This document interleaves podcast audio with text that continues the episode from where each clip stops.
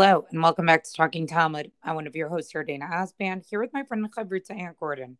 Our daf today, Masachet Sukkah, daf Chav Zion, page 27. Well, I do want to mention that um, we had a Mishnah yesterday, which we did not read, and we do try to read basically every Mishnah.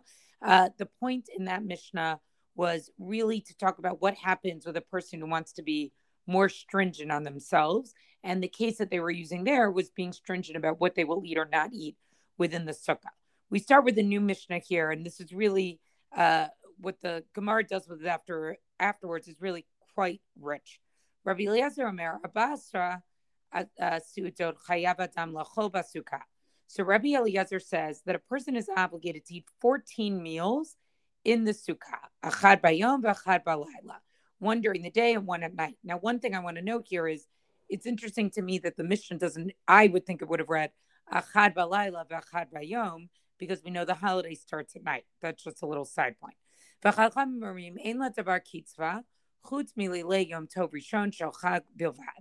the Chachamim say no. There's sort of no number, right? Except that you just have to eat a meal the first night of Sukkot. Again, I think this further is interesting to me why we don't start with the night. Um, but there isn't really a set number of meals that one is obligated to eat uh, when with the sukkah. And I think this actually goes a little bit along with what we talked about yesterday.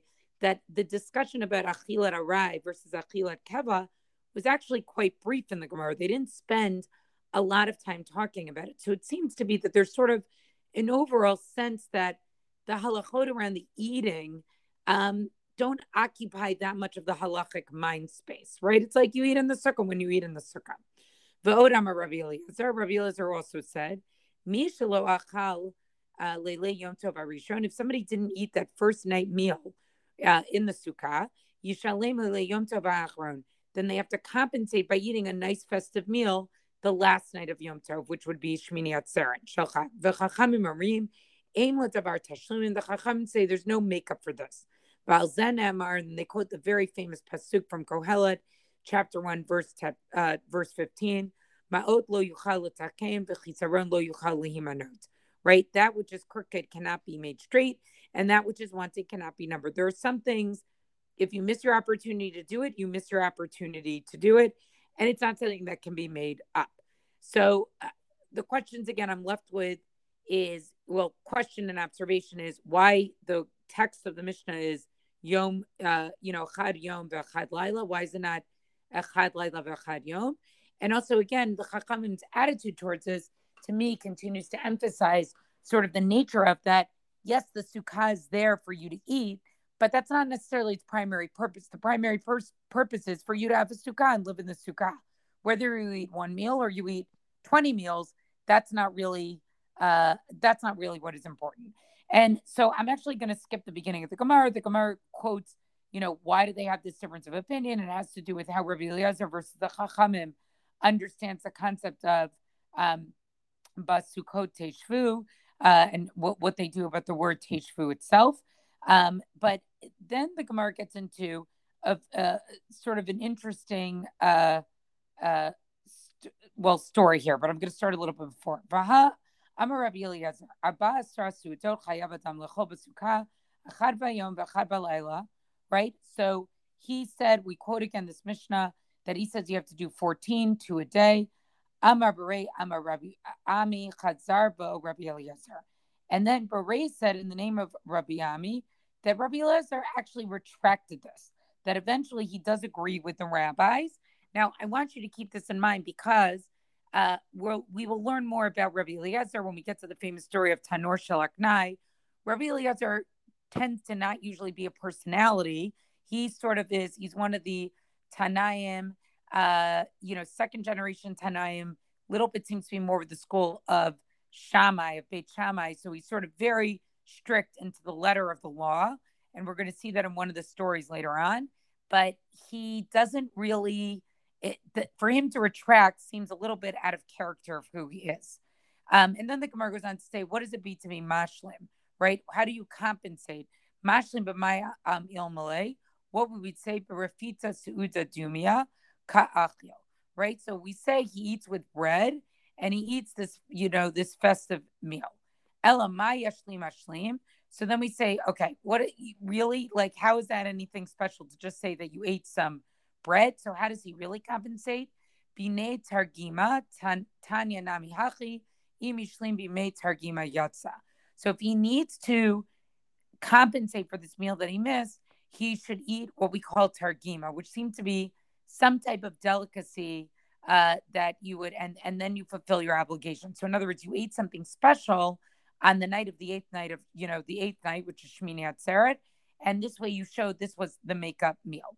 Now we get to an interesting story, and remember, we've talked about King Agrippus before that he sort of is this prototype of the sort of non-Jewish Jewish king, and here, and he always seems to be in situations Agrippa's where he's sort of asking to really know the halakha because every story we see about Agrippa's, it, they're usually stories where he comes to Chazal because he wants to practice the mitzvot correctly. And here we have a, a story about his steward, about his his his his uh, servant, right? So Shaal Apotropos, right? Shel Agrippa's Hamelech. So the Apotropos of a king Agrippa's, right, goes to at you know ask at Rabbi Eliezer.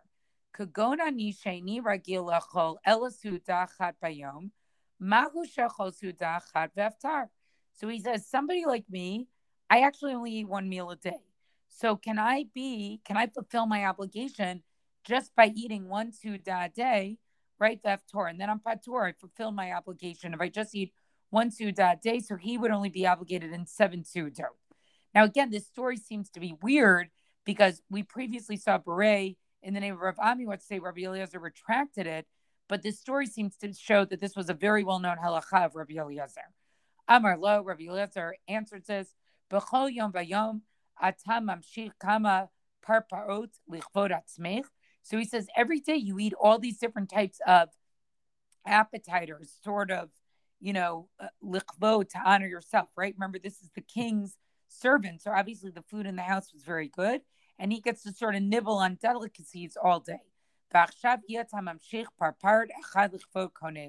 And now you wouldn't even be willing to sort of eat an extra appetizer, meaning eat an extra meal in deference to Hashem.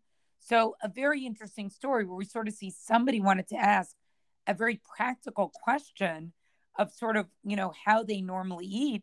And it really ends up being a very theological discussion, which is Rabbi Eliezer is essentially saying you should be pushing yourself. You should be obligated to serve Hashem and eat, you know, dedicated to Hashem for 14 meals. So again, that previous line of the Mish of the Gemara saying that Rabbi Eliezer retracted does not really seem to line up with this particular uh, story. And then the Gemara goes on and says, Chalu, right? And then he goes on and asks again, Kagon, uh, uh, you know, Kagon uh, Ani Sheyesh Li Nashim. I you have two wives. One lives in Tveri and one lives in Tzipori. And I one sukkah in Tzipori, one, uh, sorry, one in Tveri and one in Tzipori.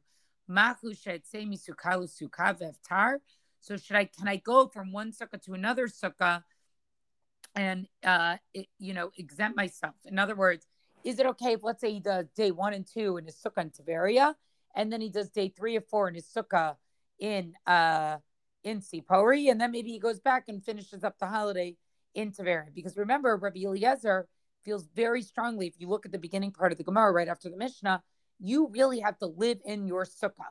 Your sukkah has to be on your property. You got to live in that sukkah. So, what does it mean if you have two sukkot? Can you change your residence during sukkahs? Amar lo, um, I'm low. Shani Omer Kol Yotze Misuka Lusuka, but tell mitzvah Tasha Rishona. And so Rabbi Eliezer says again, we see this certain harshness, the strictness to Rabbi Eliezer. He says, no, if you leave one sukkah and go to the other sukkah, it's like you didn't do anything for the first sukkah. You negated it. You didn't fulfill anything because the idea is to be in one sukkah for all seven days. So I think I, I so again, I don't really have an answer to this but it just seems surprising to me that the Gemara goes out of its way to say that Rabbi Eliezer retracted, but yet at the same time it shows a story that really Rabbi Eliezer did not really retract his position. And in fact, he seems to have a very sort of strict attitude towards Sukkot. I mean, I even was thinking about think about the number of people who travel for Sukkot, who go to family for Sukkot. I don't know that Rabbi Eliezer would be into that so much. It seems very clear to him. It's like it's supposed to be on your property, your home you actually should be eating in your sukkah itself. Well, my question is, you know, you say it's a little bit, we could get a little bit philosophical here. I have a practical question because, according to one who's only going to have one meal in the sukkah, and it's going to be his sukkah, meaning let's keep it in the one place. I'm going to talk about what happens about moving sukkah in a minute, but let's assume for a moment that you're going to follow everything according to Rebbe Eliezer, but instead of having, according to the mission of the 14 meals, you're going to have seven, right? What if you, what if you have some, I don't know, 12? What if you had nine? Right? What if instead of having 14, you had breakfast, lunch, and dinner as we, you know, talk about three square meals a day nowadays, which was not, which is clearly not the norm. You know, then they just simply had um, like a, I don't know what, a midday and a and a late meal, right? So I feel like the Mishnah that is so specific and the arguing against it still doesn't give me an answer, like a general principle to what the requirement is for the sukkah, right? Is it because I know we had a whole big discussion already about achila arai, right? That food that is just a snack doesn't require a sukkah. So then, right? Yeah, I mean, do you understand my question? Like, what what is the? We don't. I don't think we have a principle yet of when you have to eat in a sukkah if you're not counting meals. I agree, and I think this all is tied into, you know, what was on the previous step. There's just not a lot about the eating right? Like it's not, and even the parallel that it draws before, I didn't read this part of the Gemara, that, you know, it draws a parallel from having to eat the, fir- the matzot on the first night of Pesach. It kind of stops there. Like with the matzah, there's a shear, there's, you know, you really have to eat it, but like we don't really seem focused on the food and the meals with sukkahs, even though that's how we really experience sukkahs. Right, right, exactly. Right. It seems like this is the big. It should be that the first night should be the biggest deal, the same way that the Leil HaSeder is the biggest deal, and yet it's not. Except for again, I still want to know what happens if I let's say I've done. I only have one meal a day, and I have seven meals in my sukkah. And now, lo and behold, on one of these days of Sukkot, instead of having my normal practice of one meal a day, I'm going to have a second meal on that day. So does that second meal have to be in the sukkah? Meaning, we would say, well, of course, it's sukkah, the sukkah. But there's something about this count that just keeps that that I it's a little bit strange to me that this is the way that they're figuring out what your obligation is, as opposed to saying what we talk about nowadays in halacha, right? You know, if you eat bread, if you are kovea suda, if you sit down to a meal, all of these things, we would say, well, of course, you need a sukkah. Yeah, which I, seems I, to be I, about right, the eating, right? As opposed to a count. Who counts how many meals you have? Yeah, no, I, t- I, I totally agree. Um, it, it, it, it's there seems to be such a disconnect between what the Gemara says and I think how we really practice. Okay, so with that, we're going to do exactly this. You know, where there's another disconnect. The Gemara here, as you've said, Yardaena, begins Rabbi Lezer's position, which he's already established as being pretty clear. You know, you cannot leave your one sukkah for the other sukkah. Now, it happens to be that there's a breita that is that the Gemara brings in Rabbi Eliezer name that supports exactly this position. Meaning, if you, in case you thought that there was somewhere else that he backtracks, it's not here. Tani Rabbi Eliezer, Omer, Ein Yotzin Ve'ein Osin Moed. So this is two different points. One is that you don't leave from one sukkah to another sukkah. You started with one sukkah for the whole sukkah, so you keep going. He doesn't address what happens if it falls down from the wind, right? Meaning, he's the presumption is that your sukkah is there and you just stay in that same sukkah. You dwell in that same sukkah for the entirety of the holiday, and also you don't get to make a sukkah on Chol Now, this, of course, oh, this is of course is an interesting point because it sounds like you know, based on you have to stay in your one sukkah and you can't go somewhere else it sounds like the prohibition then would be establishing a sukkah on Chol to be your new sukkah that you're going to, meaning you can't build two before Sukkot, that you go from one to the next, and also you can't build one on Chol to be your new sukkah, except for that the commentaries say that what this means is you can't build a sukkah on Chol if you didn't do it before Sukkot, meaning it's not re-erecting a sukkah that fell down in the wind. It's talking. It's specifically talking about somebody who I don't know what ignored the fact that Sukkot was coming, and then lo and behold said, "Oh, it's okay, I'll put it up over Chol Hamoed." And the answer is no, you can't do that. Lahalacha anyway, and not in terms of practice. Now this Breita continues. V'chachamim omrim yotzid l'sukkah. Meaning a direct contradiction to Reb Lezer's position. Yes, you can go from sukkah to sukkah, you know, on Sukkot. Ve'osin sukkah b'chol and you can establish a sukkah on Chol which seems good, right? Especially if you're going traveling and you need a sukkah where you go to, you're gonna have to put up a sukkah, like because now you need a sukkah to eat.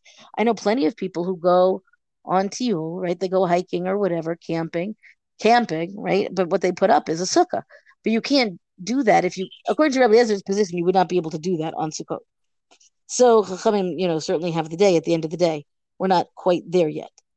Vishavin she'im nafla uvoneh b'chol moed. And it happens to be that Rabbi Lezer does agree, right? He, where does he, you know, kind of succumb to this argument from Chazal that um that if you set up your sukkah before before Sukkot, and then it fell down, right? My scenario of the wind, then you may indeed rebuild it during Chol Moed, because that's not the point. Isn't a punishment for somebody who is negligent. The point is, what are you going to do? The wind, the wind blew down your sukkah, and now you need a sukkah. So of course you can you can put it up again. So now the Gemara wants to know what is the why does Rabbi Rabbi Elazar take this position altogether? Right? Why can't you move from one to the next? According to Rabbi Elazar, Amar Kra, because there's a verse in Devarim, Deuteronomy, Chag Shivat Yamim. Because the verse says, the holiday of Sukkot, you should make for yourselves seven days. Asay Sukkah Haru'uya L'Shiva. So then make a sukkah that will last you for all seven. Don't don't pussyfoot around this, right? Like you're supposed to have a sukkah, a, a sukkah that will last you for all seven days. Virabanan hachika amar rachmana asay sukkah b'chag so Rabbanan say, okay, but just chill. Read that same verse in a more chilled way, and you don't have the same exact place for all seven days, but rather make sure that you are in a sukkah, a sukkah, not that sukkah, for all seven days. So, you know, this is classical Gemara approach, right? To to take here's a verse and here's an opinion which is derived from this verse, but the other side, meaning Rabbanan in this case, still have to be able to interpret that verse. They can't just leave it hanging because otherwise the, the hanging interpretation defaults to the person who is actually making use of it. So Chachamim do interpret it, and they interpret it just a little bit more gently, I would say, than Rebbe Lezer, which stands to reason also for his personality, as you said, Yardaena. And then the Braita goes on, Vishavin she'im naflash chozer moed. That same point about it, if it collapsed and then they, you could rebuild it on chol moed, the Gemara says pshita. Well, yeah, of course is, is what it says. Mahuditema. What's what's the rationale to bother to say that you could rebuild it on Chol Hamoed if you needed to because it was destroyed? Hi achritehi ve'ena l'shiva kamashmalan. To the contrary. So what happens? The Gemara says it's a you know it says it's obvious. Then the Gemara answers, well, you might have said that according to Rabbi Yezer, the rebuilt sukkah, meaning the same sukkah that was built before sukkahs, that is now being rebuilt, might really be thought of as a new sukkah, a different sukkah for Rabbi Eliezer, and therefore he would say that it doesn't count because it's a different one and you've moved from the one to a different one. And so the breakdown comes to say that even Rabbi Eliezer agreed that if you re-erect the same sukkah that fell down that you had already established, you're fine, meaning that that is not considered a new sukkah according to his the problem that he has established. And then we have another breaking, which says it's again we're still talking about Elizabeth's position because and it should be very concerning to everybody because it's so obviously not what we do. Tanya Elizabeth Omer כשם שאין אדם יוצא ידי חובתו ביום טוב הראשון של חג בלולבו של חברו, דכתיב ולקחתם לכם ביום הראשון פרי עץ הדר כפות מרים, משלכם, כך אין אדם יוצא ידי חובתו בסוכתו של חברו, דכתיב חג הסוכות תעשה לך שבעת ימים Mishelcha. So this is great rationale. It gives us a little bit more insight into what Relizer's thinking is, besides that verse saying, oh, all seven, it should be the same place. Rather, it says like this. This Rebelezer is basically understanding sukkah in the context of, of lulav.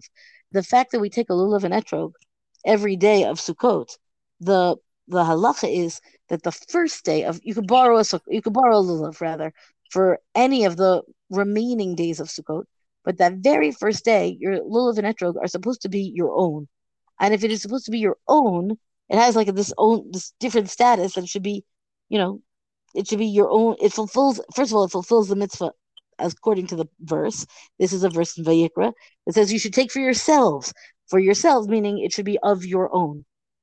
So then Rabbi Lezer's rationale for that verse from Devarim where it says you should have a sukkah, lecha shivat yamim, that it should be for you, he says it should be of your own. So that kind of gives us this backdrop that the lulav and etrog, which has to be your own on the first day, so so too, Rabbi Lezer sees the word shalcha um, and or lacha rather, and understands it to be shelcha of yours, belonging to you. And because we're talking about seven days, he says all seven days.